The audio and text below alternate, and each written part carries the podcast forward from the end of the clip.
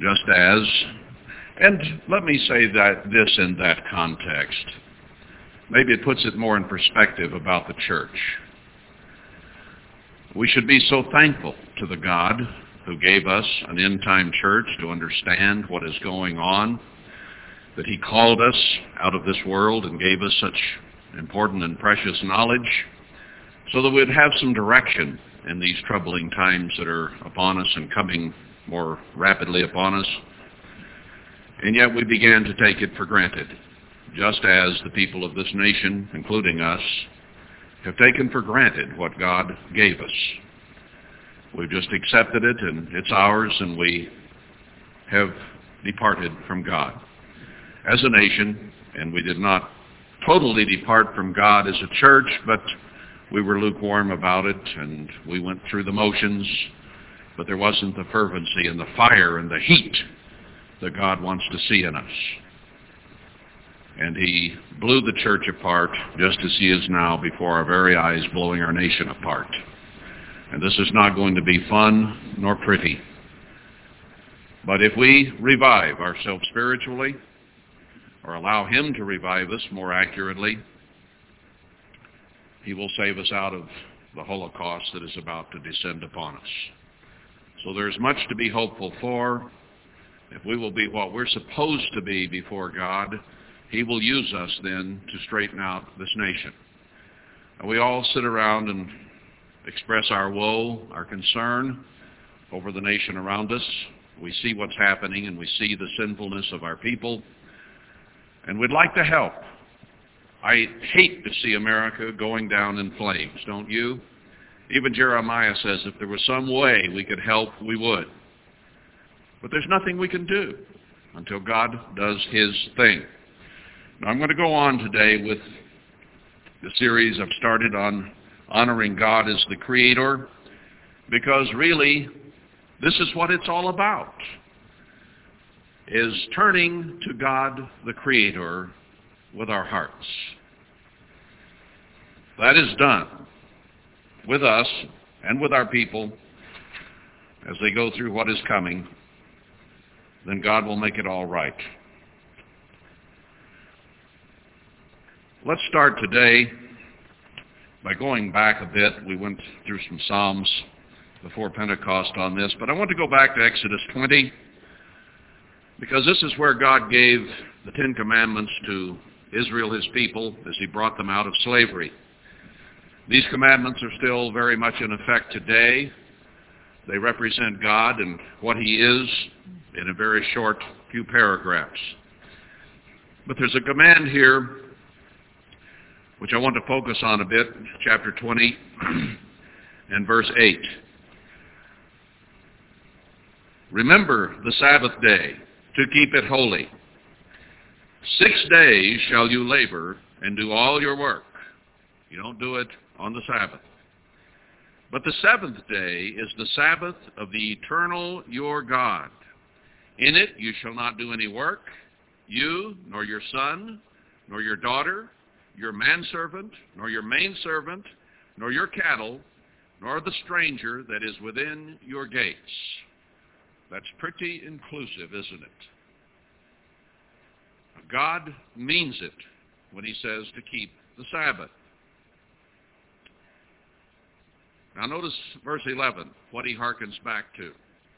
For in six days the Eternal made heaven and earth, the sea, and all that in them is, and rested the seventh day.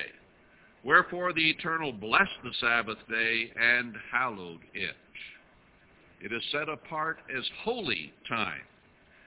We're instructed in other places not to think our own thoughts, to do our own pleasures, Isaiah 58. We're instructed not to buy or sell on the Sabbath, to do those things that we do in life to support ourselves, to increase ourselves, even pleasure. And it isn't just idle time to play golf, let's say. No, you're not working, but the Sabbath command goes to a lot of things. It's something that is to be hallowed, holy, set aside, rest from our emotions, our feelings, our workaday, our play, and look to God, our Creator. And as part of the Sabbath command, he points back at creation. I am the Creator, and this is a day set aside by me, he says, for us to look to him, to think about him, to perhaps sit back and enjoy the creation he has made, uh, to meditate on it, to sit and look at trees and flowers and grass and appreciate what God has done. Because in this creation around us, we see God.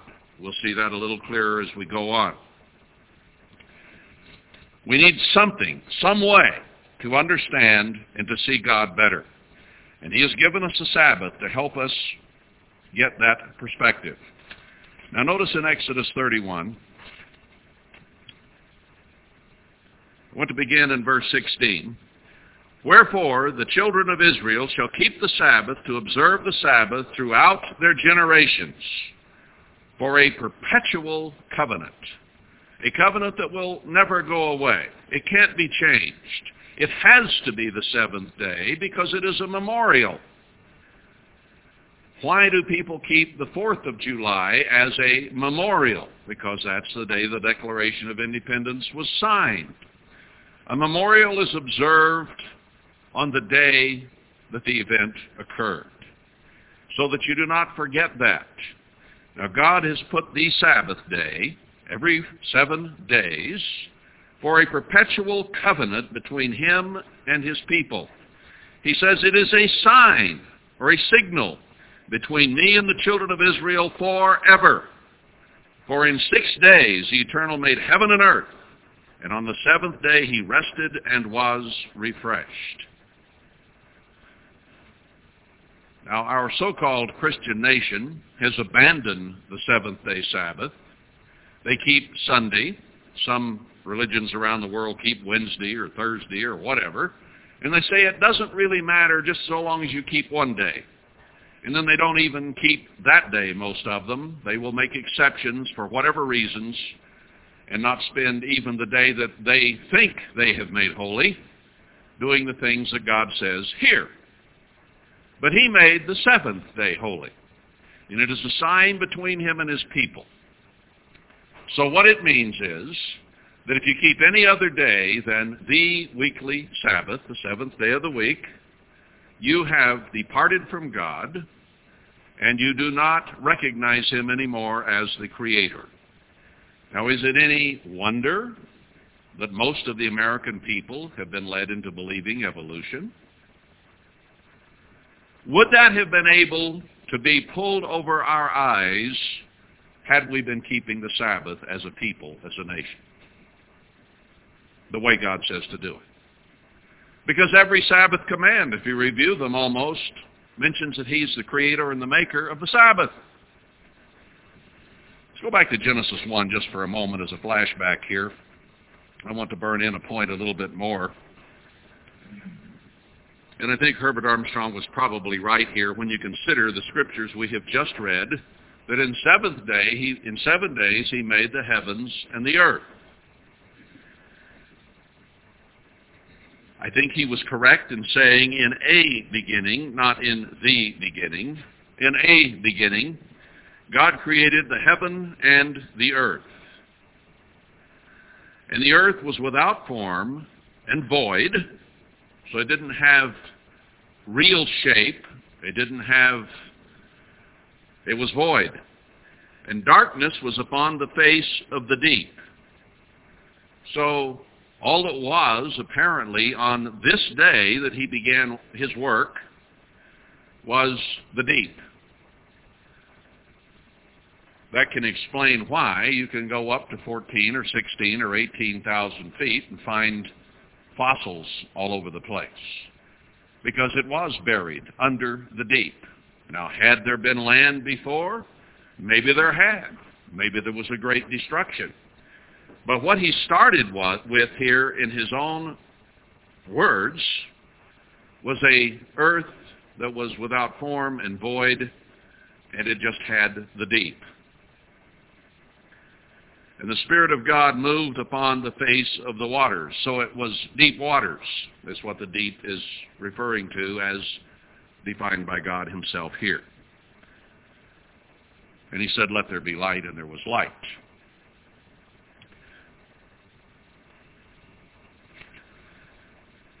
Someone was trying to answer the evolutionists and said, well, it said he created it in seven days, but it doesn't say how long the days were. Well, he created in those six days a lot of symbiotic relationships which have to have each other in order to survive and to exist. Animals cannot exist without plants. He created the plants first, then made the animals. And many of the plants cannot exist without the bugs and the insects and the bees and the various things. So if there were a long period of time in between, those relationships would not have been there and death would have occurred. Notice that on the sixth day, God made man. Now, if the creation week had been a thousand years to a day, how old would man have been before he even created the Sabbath? Already been a thousand years old.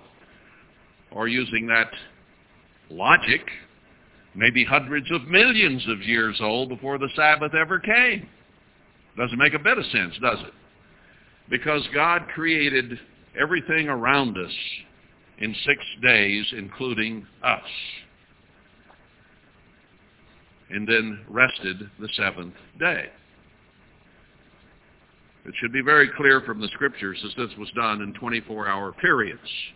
At first he made light and dark, divided it, and then he set, I think it was the fifth day, sixth, fourth day maybe it was, whatever day it was, toward the beginning.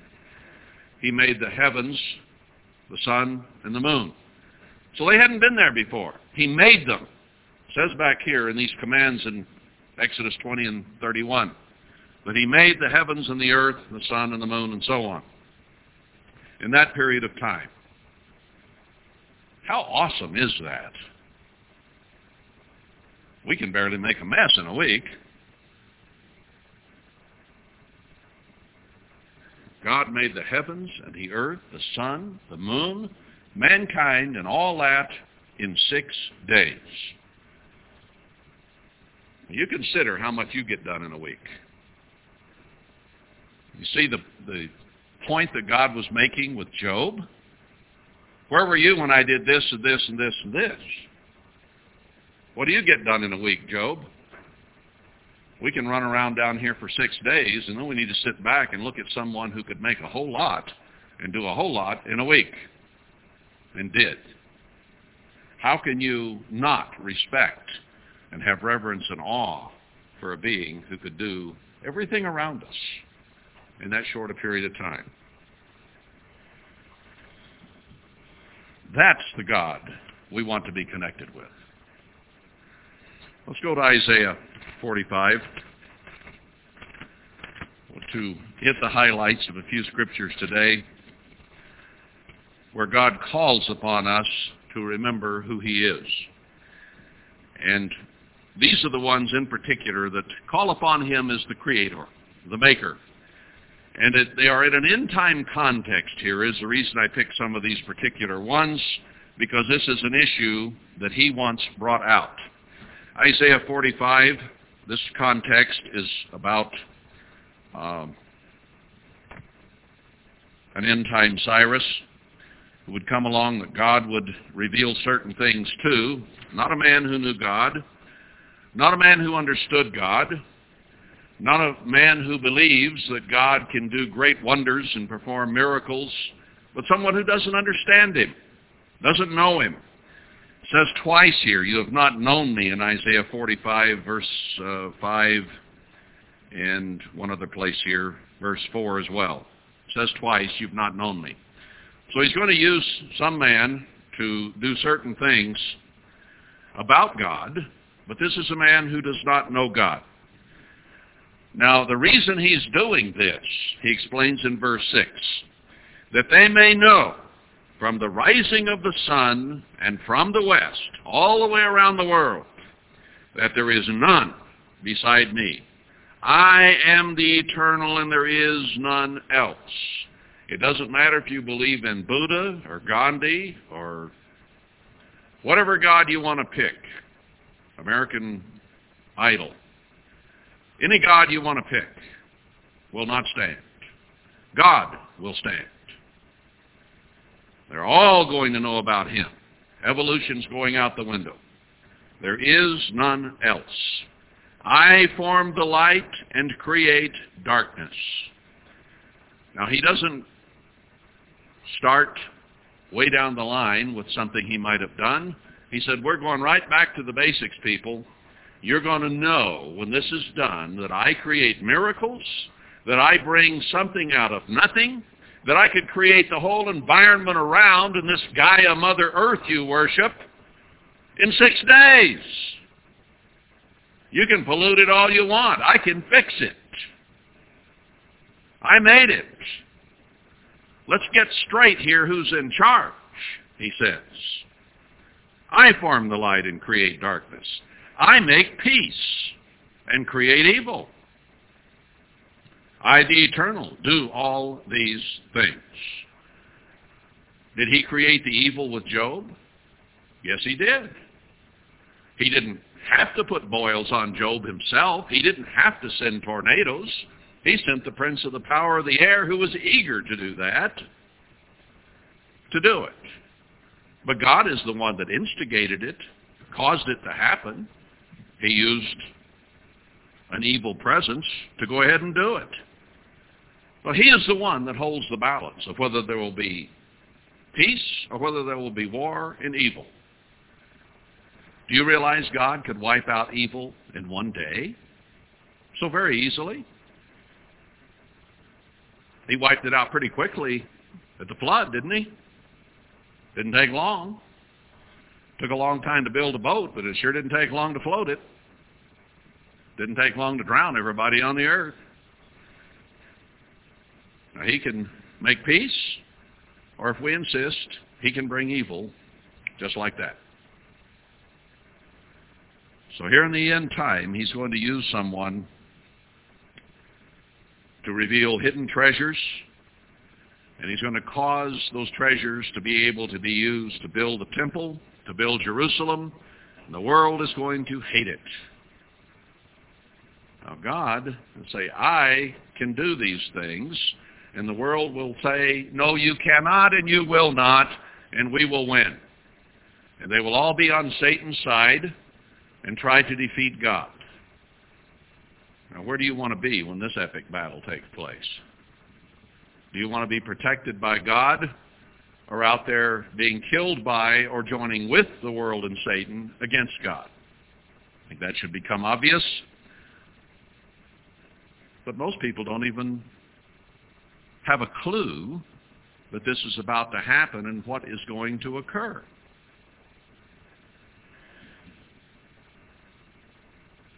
Verse 8, Drop down, you heavens, from above, and let the skies pour down righteousness. Let the earth open, and let them bring forth salvation. And let righteousness spring up together. I, the Eternal, have created it. Now all our righteousness is as filthy rags. We are altogether vanity at our very best state. So any righteousness that you and I may have is something that God began to do with us by opening our minds, didn't he? We were as carnal as a bedbug, to use the expression. I don't know how carnal bedbugs are, but they're certainly not godly. And they don't have any thought of God. We were out doing our thing. And some of us were religious, quote unquote, perhaps, but we didn't know the God of creation. Worshipped on Sunday, didn't we? Didn't know anything about the true God. He had to open our minds. Begin, we began to understand. Now the ones whose minds he opens, he is going to use to bring forth salvation and help cause righteousness to spring forth. Now our challenge is this.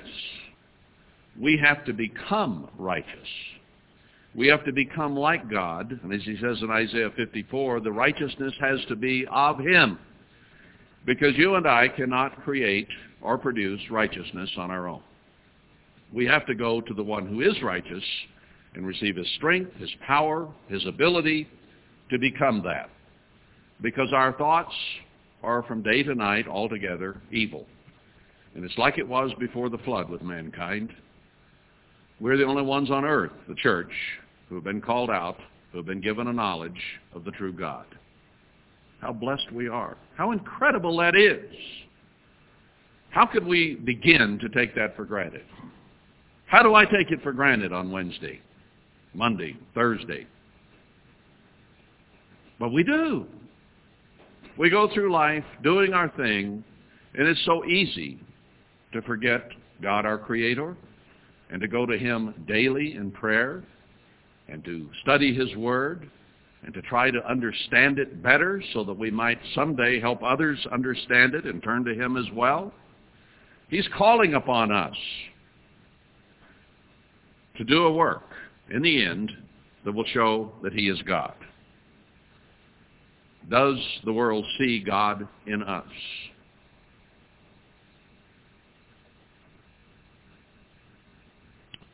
Woe to him that strives with his maker. Now see, this is an end-time context of how God is going to begin to show himself at the end.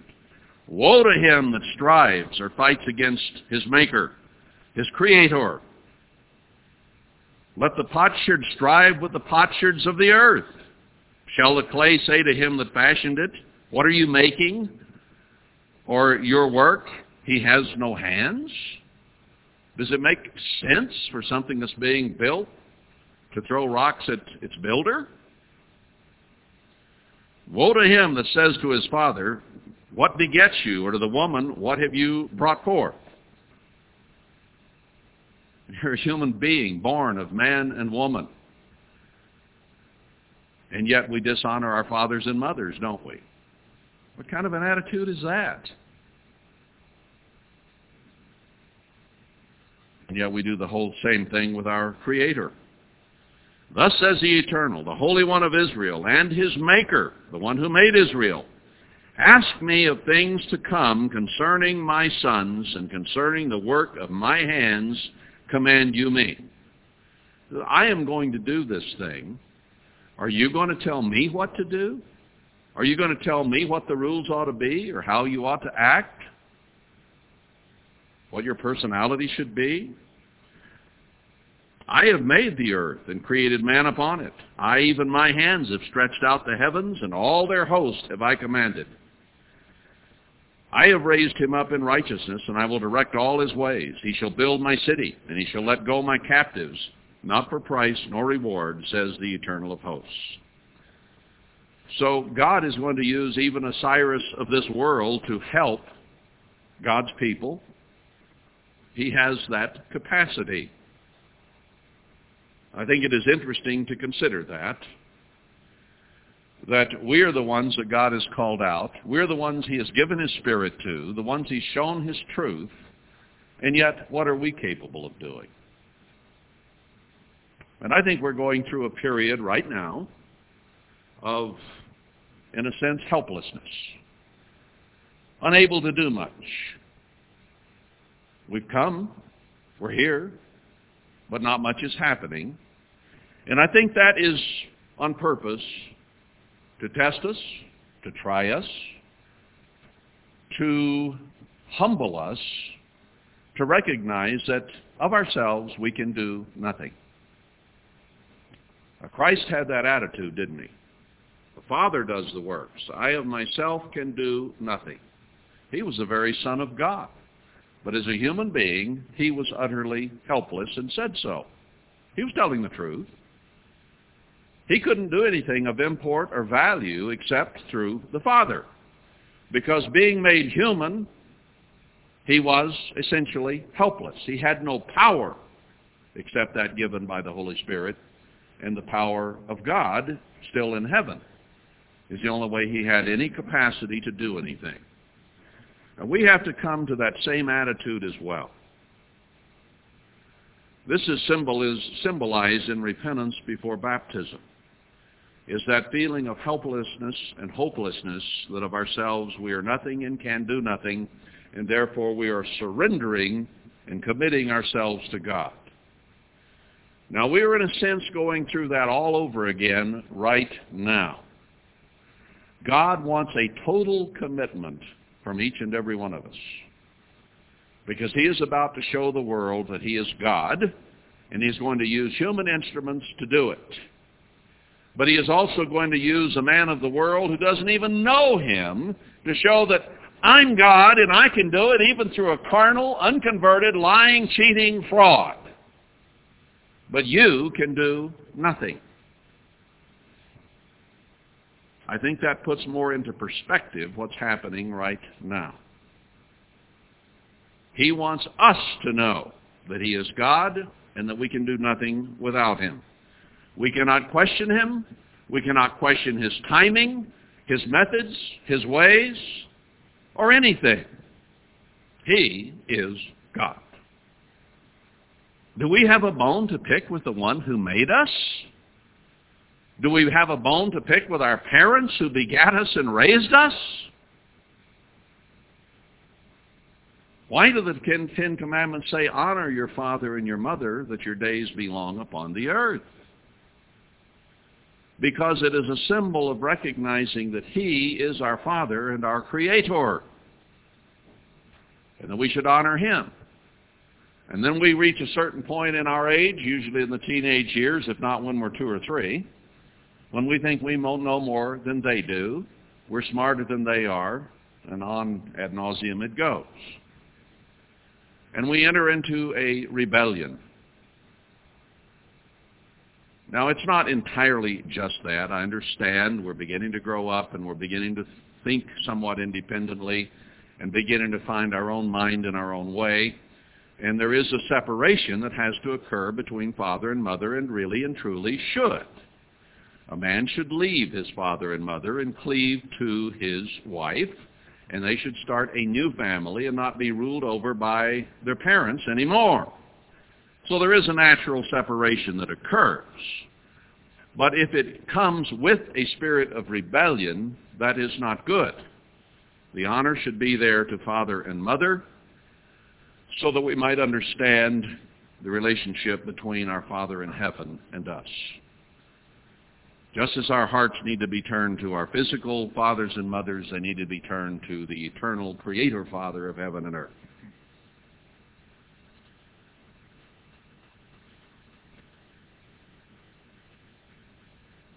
Everything will be given freely.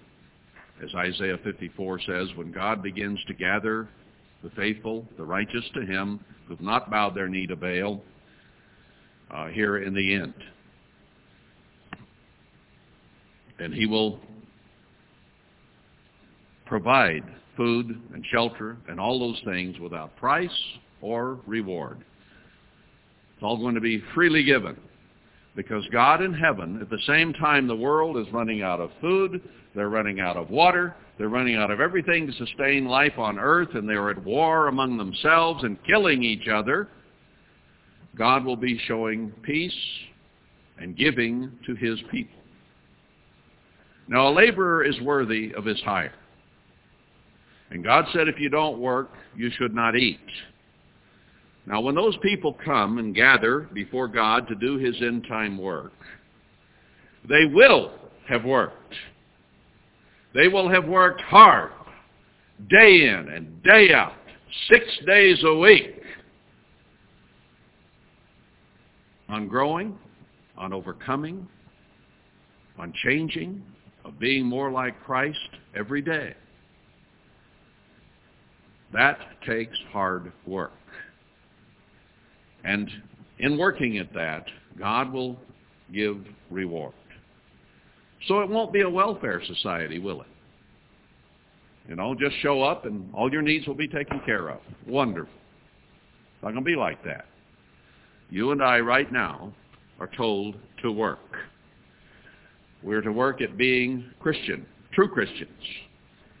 And then we are to work to build his temple, both spiritually and I think physically as well.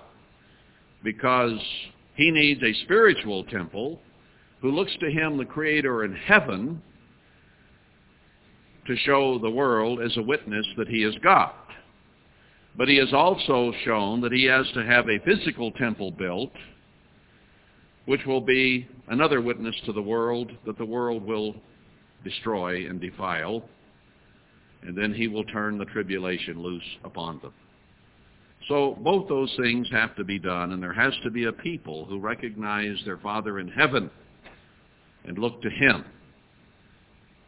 Now, we're in a welfare society today where we look to father government for sustenance. That will change. If we work hard now, we can look to our Father in heaven for sustenance and everything that we need.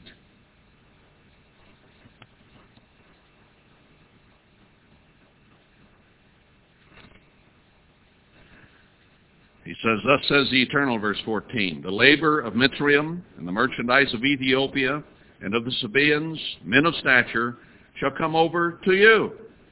We're going to be given the wealth of the world. We're going to rule over the earth, aren't we? A thousand years we'll reign on the earth. So all the things that man is building up in his material world and the riches that he thinks he has, we're going to be given the whole earth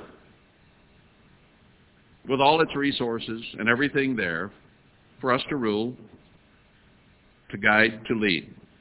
And they shall be yours. They shall come after you. In chains they shall stand, uh, they shall come over, and they shall fall down to you. They shall make supplication to you, saying, Surely God is in you, and there is none else. There is no God.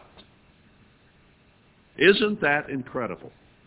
That the people of this earth are going to come to you and me if we work now, and they're going to say, it's because of you I know there is a God.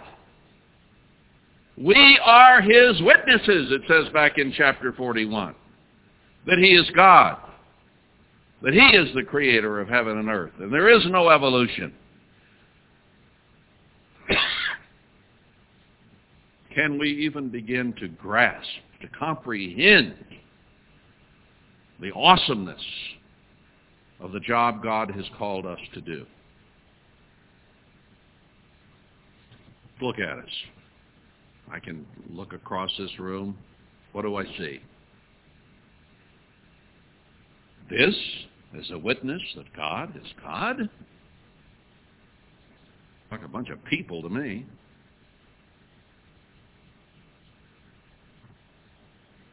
That's, we're not much, are we? He has purposely chosen the weak and the base of this world. Those who have problems, who have weaknesses, those who have maybe not great intellects, maybe not beautiful, maybe not tall and handsome, maybe nothing that men would look to. How many of you are receiving calls every day from Hollywood? You haven't told me about it if. And I certainly haven't gotten one. Well, we're nothing to look at. We're nothing to look to. But it is going to be the glory of God working in us that makes this thing possible.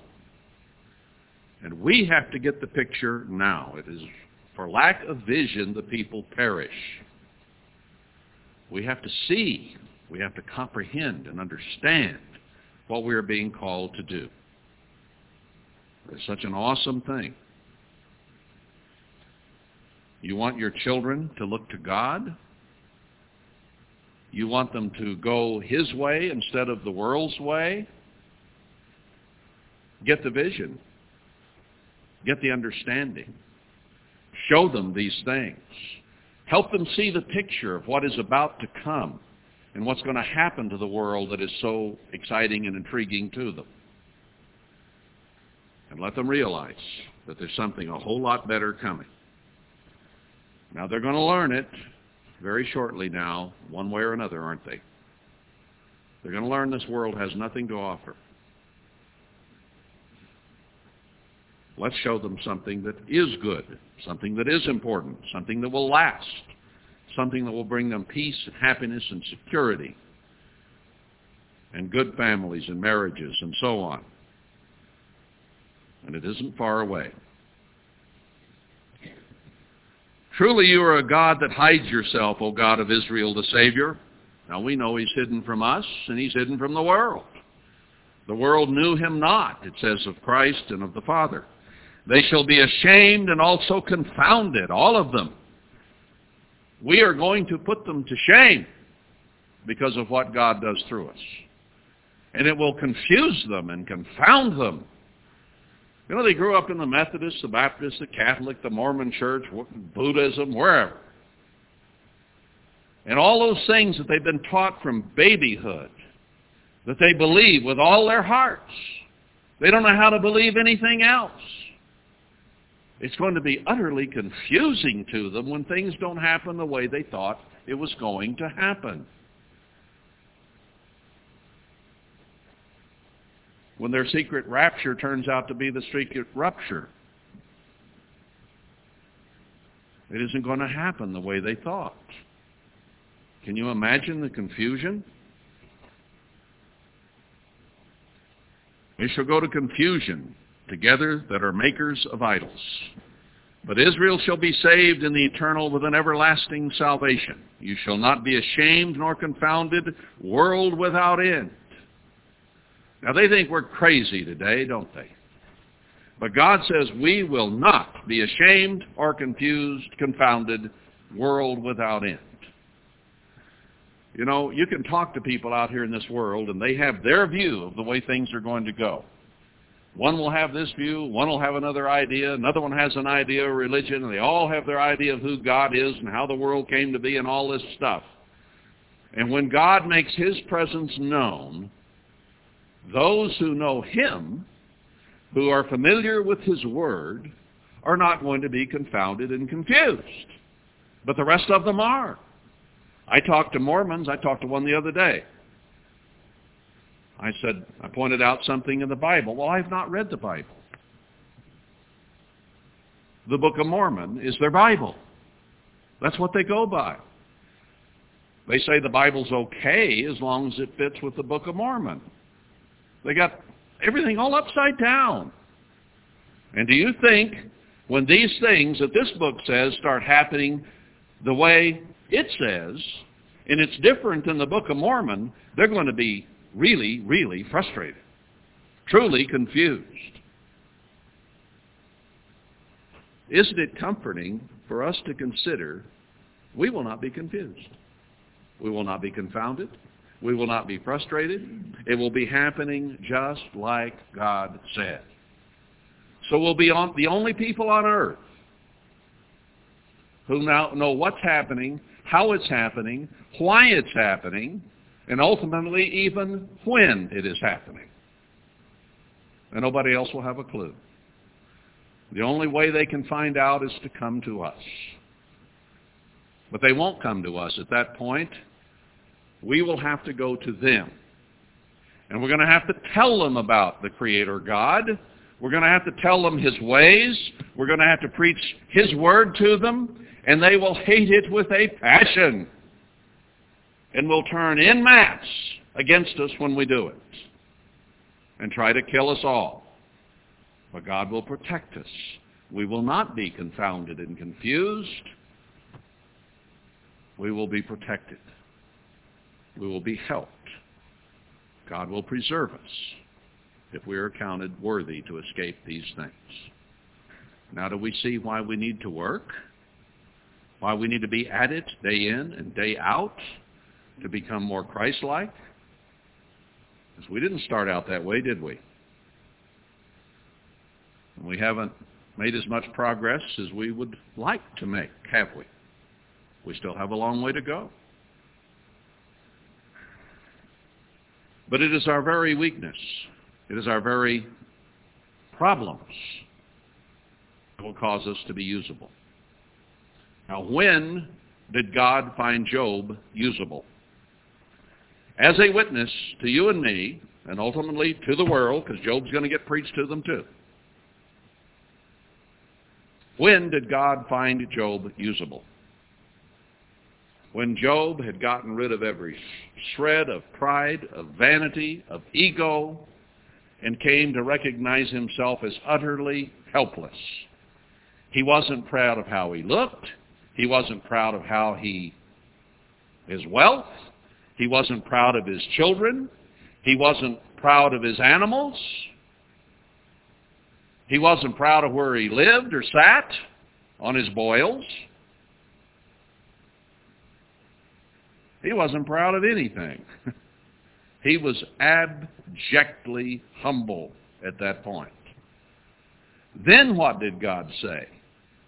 Okay, Job, I will fix this. I'll give you that. I'll give you this back.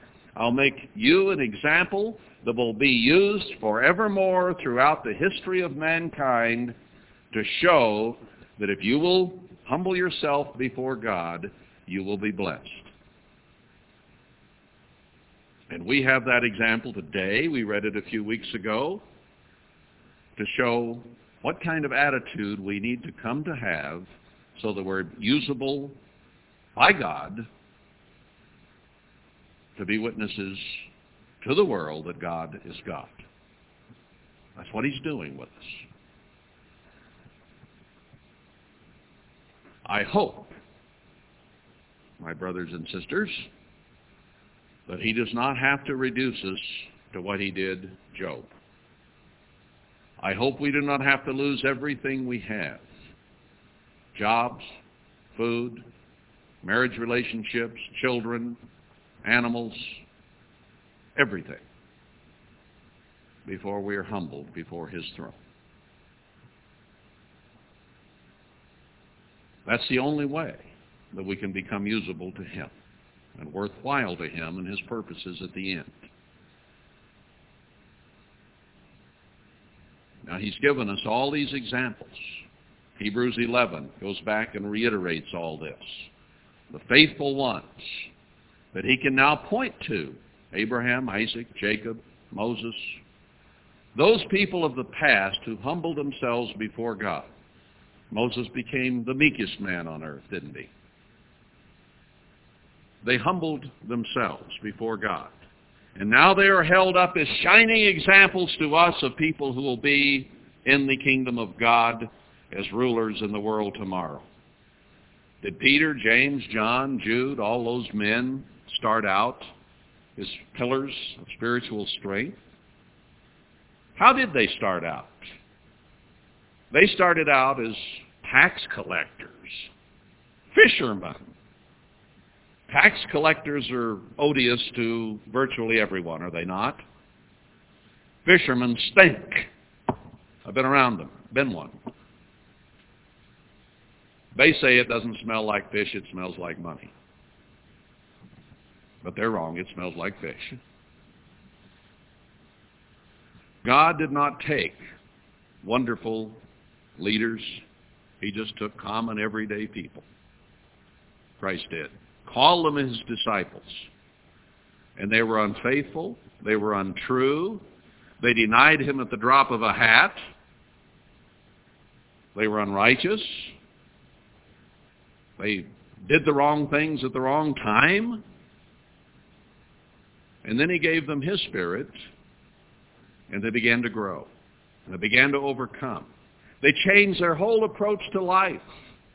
They began to recognize God and where the spirit of power came from. And those fishermen and tax collectors came to stand up before God, willing to be killed if necessary, and it was with them, as witnesses that God was God and that Christ had been God on earth. So they went from nothing to powerful examples who will rule over the 12 tribes of Israel in the world tomorrow. Their job, their salvation is secure, and we've already been told that because God wants us to be encouraged. Some of us weren't any better. None of us were any better than those men were before they received God's Spirit. We were just everyday people. Now those whom God chooses this end time are not going to be martyred. They do not have to die. Because this is the last round. This is the end of it all. This is when God Almighty is going to send his Son to the earth to prove that God is God. And we will be his witnesses to whom, of whom he is. And he will put us in a place on a hill, in the heights of Zion, to be an example to the world that God is God and that he can save us from the death and destruction that is going to go on on this earth. And we don't have to die at the end of that, most of us, because we'll be changed in a moment in the twinkling of an eye. So in the past, the people of God have had to die. Here, he wants us to live as a witness and an example. And the rapture will not be secret. When he returns, every eye will see him, and his righteous holy ones will rise in the air to meet him and go on a honeymoon, a marriage and a honeymoon with him and come back a year later to rule the earth in peace and prosperity. What a wonderful picture it is. We'll see how that ties to the Sabbath more and more as we go on. Because this day, today, is a memorial of creation and that God is God. The Sabbath isn't just any day of the week. It's on the seventh day because it's an important day. And the preachers say, well, I recognize, and a lot of them do, and I've heard them say it. I know the Saturday is the Sabbath of the Bible, but people are so used to Sunday that if I preach that and open the doors on Saturday and go there and preach, they won't come to church. And they won't put their money in the kitty.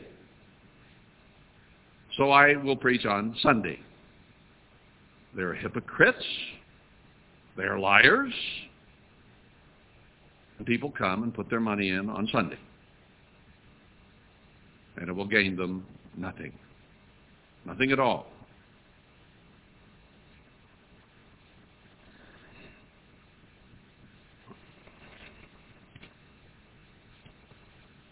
Let's go to chapter 46. um,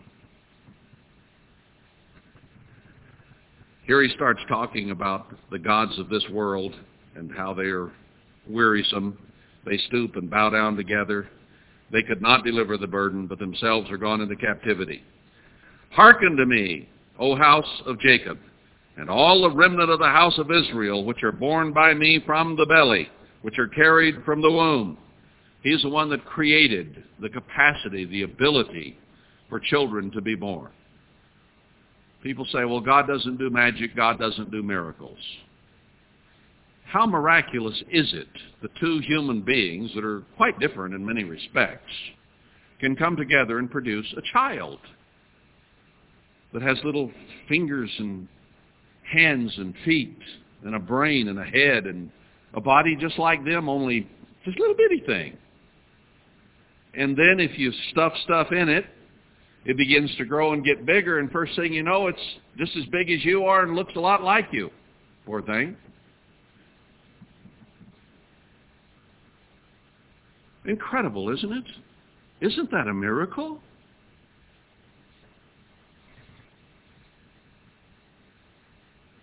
Listen to me. I'm the one that did all this, God says. And even to your old age, I am he. Even to your gray hairs will I carry you. I have made, and I will bear. Even I will carry and will deliver you. And he uses birth as a symbol of how he will deliver us. And here we are, straining as a woman in travail, he says in several places. And it's hard, and it's painful, and it's difficult. And we wish it would be over. But until Christ is made in us, it isn't over.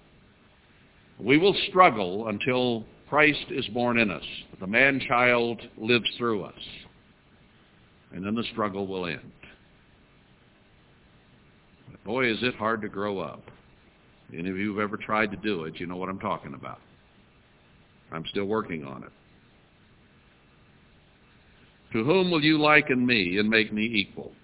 And compare me that we may be like. There's nothing like God. He showed it to Job. He's showing it to you and me, and pretty soon he's going to show it to the whole world. Go to chapter 51 of Isaiah. Now here is a call to the end time church. He tells us in verse 2, well, he says in verse 1, Hearken to me, you that follow after righteousness.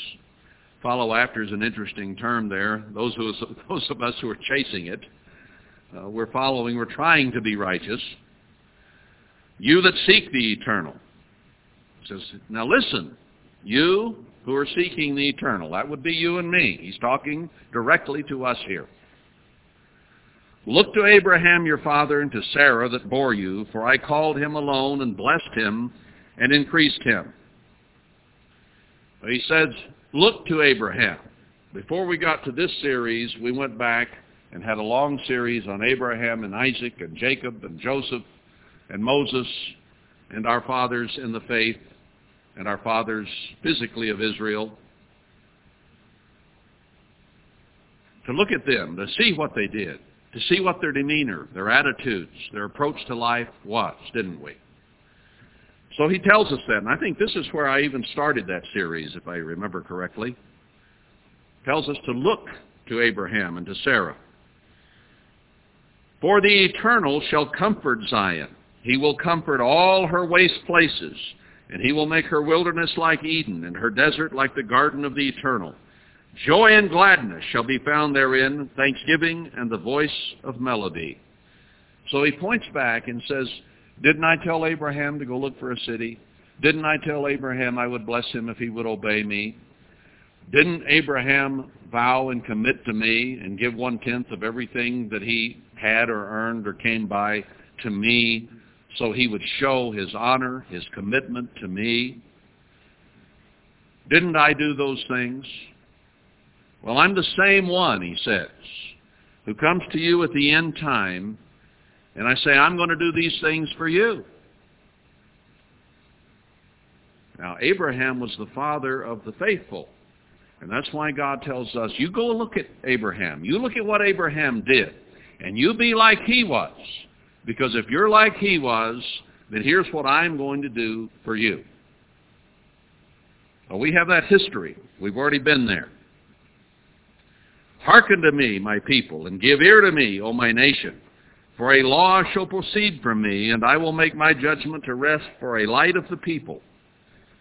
So he's going to give a Garden of Eden, a Garden of God, and a rest for his people, and for a light to the rest of the world. My righteousness is near. My salvation is gone forth.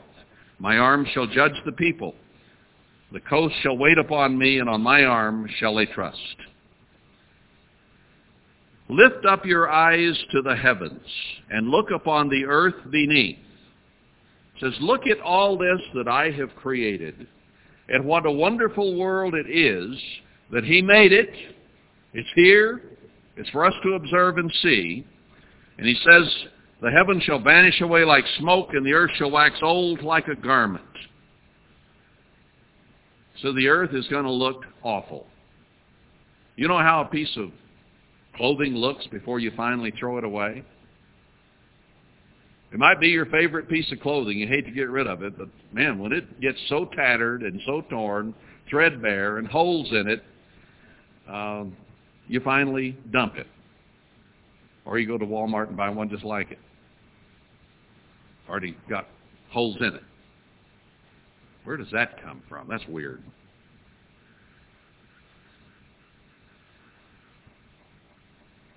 They that dwell therein shall die in like manner, but my salvation shall be forever, and my righteousness shall not be abolished. Mankind stands against God, denies God, won't admit there is a God, believes in some stupid thing like slime crawling out of the water, instead of believing that there's a creator God. Well, this Mother Earth they worship is going to get real old looking right in their face. Is the Gulf of Mexico beginning to look pretty old? before our very eyes? Is it a beautiful place to go? I remember walking on the sands and the beaches of Florida and Mississippi and Alabama, the Gulf Coast, and that quartz-like pure white sand that scrunched under your feet when you walked on it. And now it's got tar balls and oil all over it. Looking kind of old, isn't it? This is only the beginning. It's going to get worse. Well, that one's getting worse day by day, isn't it? Going to get a whole lot worse. Oh, they want us to worship the Mother Earth. And I think we're getting right down to it here. Because this new world order that is coming, this new world governance that is fast taking shape before our very eyes, will cause man to look to the earth to worship it. That's what this environmental movement is all about, this global warming idiocy and everything that is going on is designed to get us to worship the earth and the pollution that they are creating on the earth, and it would not surprise me in the least that the mess in the Gulf of Mexico was planned on purpose. Because they're going to be able to point out the earth is casting us out. We have to worship it. We have to take care of it. We have to look to it as our mother. We have to worship it. And God at the same time is saying, I created heaven and earth. I am God. And he has placed the church today spiritually as our mother, not the earth. But what God would the whole earth begin to worship? The one they live on. That's the God that they can use. And Satan rules it right now. So even as they pollute it, they can begin to say, you're going to have to look to us because we're the only ones that can restore it and make it good for you. So here's another great deception of Satan. God tells us here it's going to look old and be cast away as a garment and the people will die. And that he will recreate it. He will remake it. He will make it peaceful and a wonderful place to be again. He can do that. The rulers of this earth cannot do that. God says, woe to those who pollute that which I have made, speaking of the earth in the book of Revelation. Hearken to me, not to Mother Earth, you that know righteousness, the people in whose heart is my law, verse 7. Fear you not the reproach of men, neither be you afraid of their revilings. Don't worry about people. Don't worry about men. Don't worry about armies. I will take care of you. Do you believe that? Now, a lot of Americans say, you'll take my gun out of my cold, dead fingers. Does God want us to get our guns and go shoot at them when they come? No. Did Christ? Did Peter? Did James? Did John the Baptist? No, they didn't shoot back. They didn't go to war against it. you think Remington or Winchester can save you? Come on, get real. It's going to have to be God who takes us out of it. He doesn't say fight even when they come to take his temple in Jerusalem. He says flee to the mountains. I will take care of you. All right, we build back the walls of Jerusalem. We're going to grab guns and stand behind it? They got helicopters and planes and bombs and all kinds of stuff. What a futility. Now, if you don't know God, I guess you would look to those things for protection. You have to protect yourself. Good luck. If you know God, you obey him, he says, I will protect you. Don't worry about it. For the moth shall eat them up like a garment. The men of this world and their armies are going to be just like moths in your closet. And the worm shall eat them like wool. But my righteousness shall be forever, and my salvation from generation to generation. So he says, wake up, wake up, put on strength, O arm of the eternal, awake as in the ancient days in the generations of old. Remember the things he did? Red Sea, Jordan River, on and on it goes. He cut the dragon. Are you not it which has dried the sea, the waters of the great deep, that has made the depths of the sea a way for the ransom to pass over? Here's the God we want to worship, the one who could do the Red Sea, the one who can turn one small part of the earth back to a Garden of Eden, where his people will be taken care of and have food because they've already worked, and they're going to have rest from that work. A mini millennium, a mini Sabbath or rest will come on God's people while the rest of the world is destroyed. What does it say? Verse 11, Therefore the redeemed of the eternal shall return and come with singing to Zion, and everlasting joy shall be upon their head. They shall obtain gladness and joy, and sorrow and mourning shall flee away. So they're going to have a happy, peaceful, physical existence for a short while, followed by a resurrection to spiritual existence, and rebuild the earth. So once God turns his face on those people, it will never turn away again. They won't have to die like people of the past have had to die, except the last two at the end. The rest will be changed in a moment in the twinkling of an eye. I, even I, am he that comforts you. Who are you, that you should be afraid of a man that shall die, and of the Son of Man, which shall be made as grass? Isn't that what he tells us in Isaiah 8? Don't be afraid of the conspiracy. Do you, brethren, fear what is coming? God tells us not to. Be aware of it. Fear him and begin to do the things he says so that you can be kept out of it, but don't fear it. What is there to fear? If God be for us, who can be against us? If we fear the New World Order and what is coming down, and its armies and the invaders that are coming into this nation, then we are misplacing our fear. It is not to be fear of an unrighteous government of either our nation or the world. It is to be a fear of God. He is the only one who can save. Who are you? to fear man. Verse 13, and forget the eternal your maker that has stretched forth the heavens and laid the foundations of the earth. There's where to look. Look to your Creator. If he could make the heavens and the earth, and he could design Adam and Eve out of red dirt, or her out of his rib, make them from scratch. Didn't need a recipe. He had that all figured out way ahead of time. Just put them together in one day. What can an army of man do against you if he's on your side? He made you. Surely he can preserve you. Yeah, these things are coming, and over 90% of the people on earth are going to die in the next few years. But you don't have to if you will trust God. He's showing us a way of escape here. You forget God and have feared continually every day because of the fury of the oppressor. We don't have time to waste worrying about those people coming and invading us and killing us. We have a work to do. And right now, he is humbling us. He is putting us through trials and tests and troubles and testing us to see if we will be faithful or if we will give up or get discouraged or quit.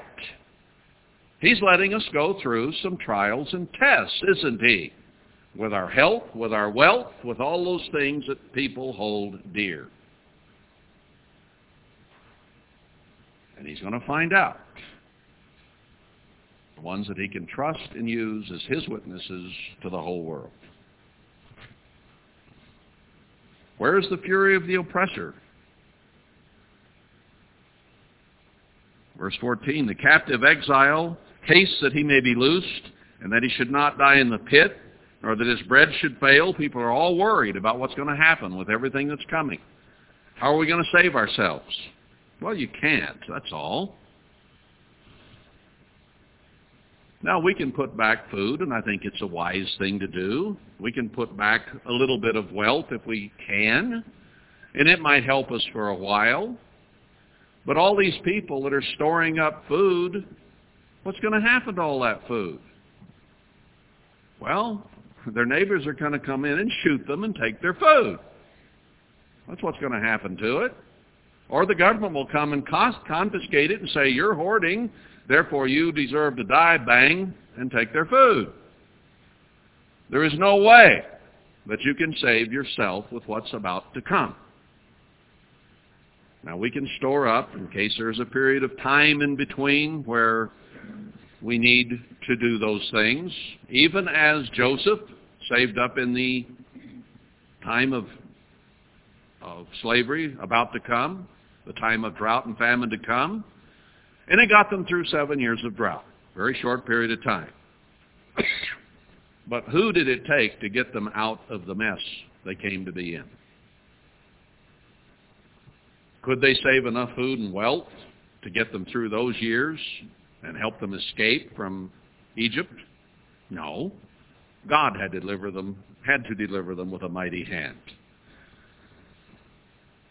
I am the eternal your God, verse 15, that divided the sea, whose waves roared.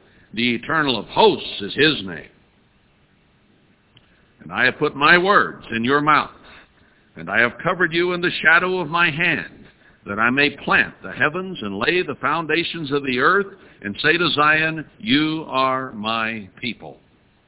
He is going to lay a foundation with his people here at the end in a Garden of Eden as a witness to the world, and he is going to remake the earth. They're going to be worshiping Mother Gaia, the earth, and he, who is God, is going to recreate a small part of it and make it like it was as an example that you don't worship the earth, you worship the one who made it and can fix it. I used to wonder years and years ago, what would be the message of the two witnesses? Would they just go around and say, you're all sinners?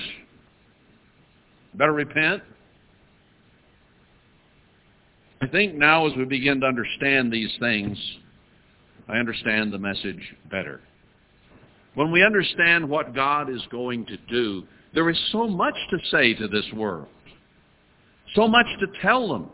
There is so much, there will be so much to point to and say, look, you're worshiping the wrong God. Forget Al Gore and what's going on with the dude and worship God in heaven. This earth can't save you. It's in convolution before you. God is going to use the very God they worship to destroy them. The earth is going to vomit them out. Tornadoes, earthquakes, volcanoes, oil erupting in the oceans, destroying life wars, people who were born on the face of this earth and didn't trust God. Their own God, Satan, the God of this world, the God of this earth, is going to destroy them before our very eyes. And what a message it will be to be able to point to you and those thousands who come and join you, I hope, and say, God is preserving them. God has recreated the earth. He's cleaned it up. He's taken away the pollution and the briars and the thorns and too much sun. Sun's going to get seven times hotter, the book of Revelation says, on men on this earth. But he's going to put a canopy over as a protection from the heat, he says in Zechariah 2. And a wall of fire of defense around his people so that nothing can hurt them. Where do you want to be when this all comes down? Now he's saying that he himself is going to wake up, going to get up and do his work, and that we need to wake up and be ready to do his work too. He's preparing us, brethren. I don't think we're ready yet. He has not healed our sicknesses, gotten rid of our infirmities. Now he does some. We see his hand now and then intervening, and it's encouraging. But he hasn't done it on a wholesale level yet. He's waiting for the right moment. And he's waiting until our minds and our emotions are prepared for it. And then it's going to happen. And we will be a witness to the whole world that their way of healing is wrong. Their way of living, their way of eating, their way of going about life is wrong. And if you want to be blessed, you have to do it this way. Do you see why we are so important? We're not important because of what we are. We're important because if we will follow him and obey him, he can use us as an example to the world. You know what God's looking for, people?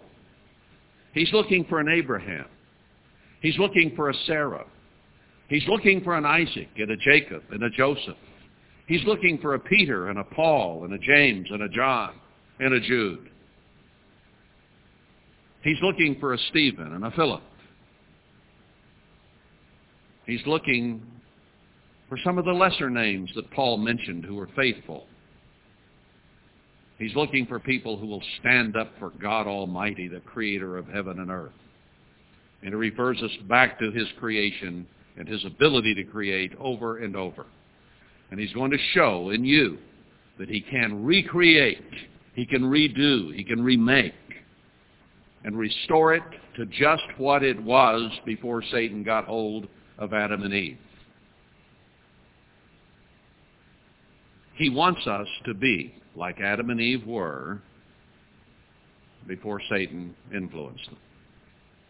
That's the challenge. That's what he's looking for. We have to get the vision. We have to understand. We set our own standards. we think, well, I'm a little better than I was 10 years ago. Is that enough? He sent Christ, who never sinned, once in his entire life, to die that my sins and yours might be wiped out. We would never, ever be the witnesses to God that he needs if it weren't for that sacrifice. Because just like the world around us, we would have to die for our own sins. Now, he expects us to work. He expects us to produce fruits. But he knows that he is also going to have to forgive us because we're never going to be able to get it perfectly right. And we can be so thankful that his mercy endures forever. It never ends. Let's at least close out Isaiah today by going to chapter 66. Thus says the Eternal, The heaven is my throne, the earth is my footstool. Doesn't amount to much. A footstool. You can kick it around. You can move it where you want it. You can set it where it's more comfortable. You can rest your feet on it, clean or dirty, if you're a human being and you have a footstool. A footstool is just something that's handy for something a whole lot more intelligent, bigger, and more capable than it is to use as a tool for the owner's purpose. Where is the house that you build to me? And where is the place of my rest? Questions. For all those things has my hand made, and all those things have been, says the Eternal. What, what are you going to do for me? What, what do you have that's so great? I made the earth, and I rest my feet on it. And you're down there crawling around on it and think you're such a much. Isn't this the same thing he was saying to Job? You really aren't much. I made all those things. They've been. Now who am I going to look to on the earth? Who is going to impress me, God says? Am I going to be impressed with Bill Gates? Has billions. Am I going to be impressed with the leaders of Congress in the United States of America? Am I going to be impressed with Hitler or Obama? Who am I going to be impressed with?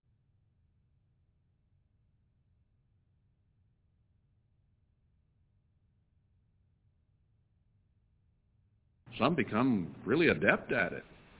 It's real easy to do. God says don't do that. When we sin or think about sinning, does it scare us? Do we tremble at the Word of God? If we watch a movie that has sin in it, does it scare us or we sort of sit back and enjoy it?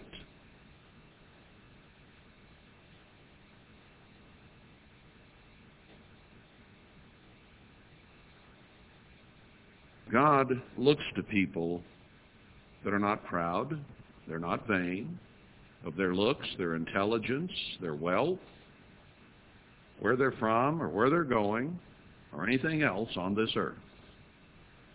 God looks to him that is humble and trembles at his word. Verse 22, For as the new heavens and the new earth which I will make, shall remain before me. He's going to recreate this earth. He's going to clean it up and take all the pollution out. Shall remain before me, says the Eternal. So shall your seed and your name come uh, remain.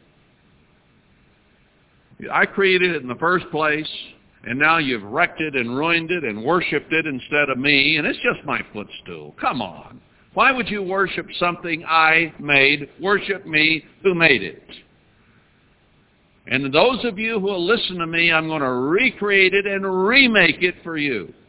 I'm going to do a small part of it around Zion for a short period to show the rest of the world what can be done. And once they are humble and contrite and have gone through death and destruction, the ones that remain and are saying, Oh my God, and meaning it instead of cursing,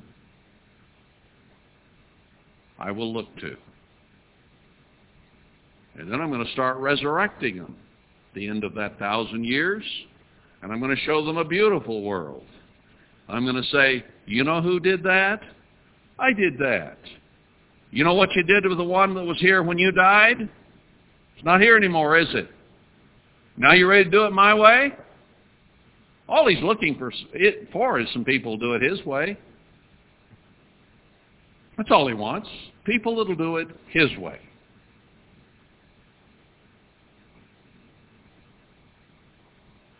Are we ready to do it his way? Man, woman, and child. Are you ready to do it his way?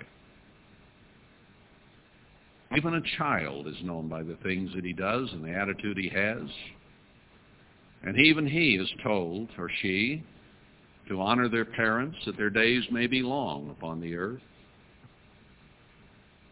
We are all told, honor your Father in heaven, that your days may be forever upon the earth.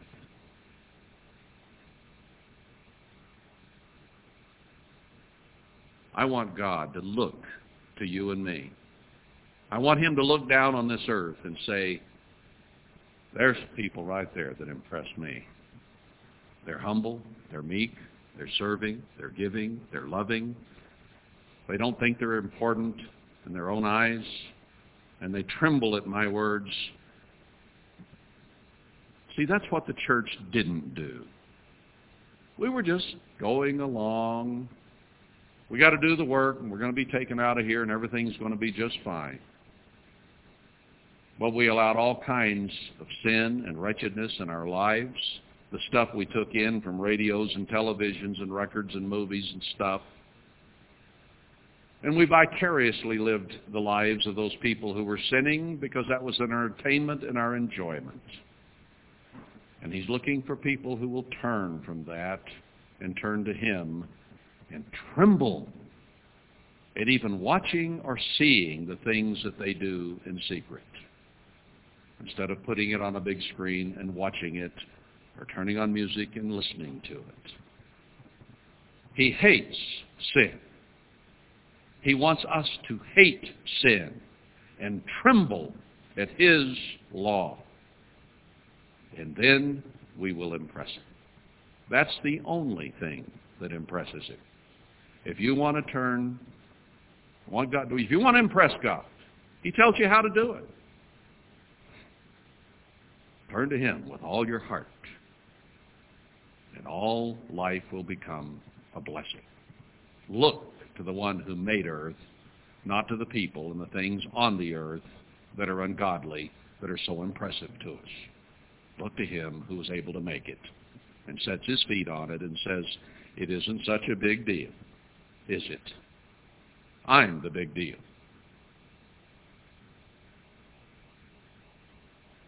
Is it any wonder, he said, that at the end we would need to turn our hearts to our Father and our fathers? Because he holds them up in Hebrews 11 as the ones who are faithful to him, who did everything he said to do. And we're to look to them and to him. Then we impress him and he can use us to show the rest of the world. We've got a big challenge here. But I'm trying to expand our minds and our hearts and our vision to understand what it is that God needs done and what we need to be to be able to do what he wants done. Let's stop for today.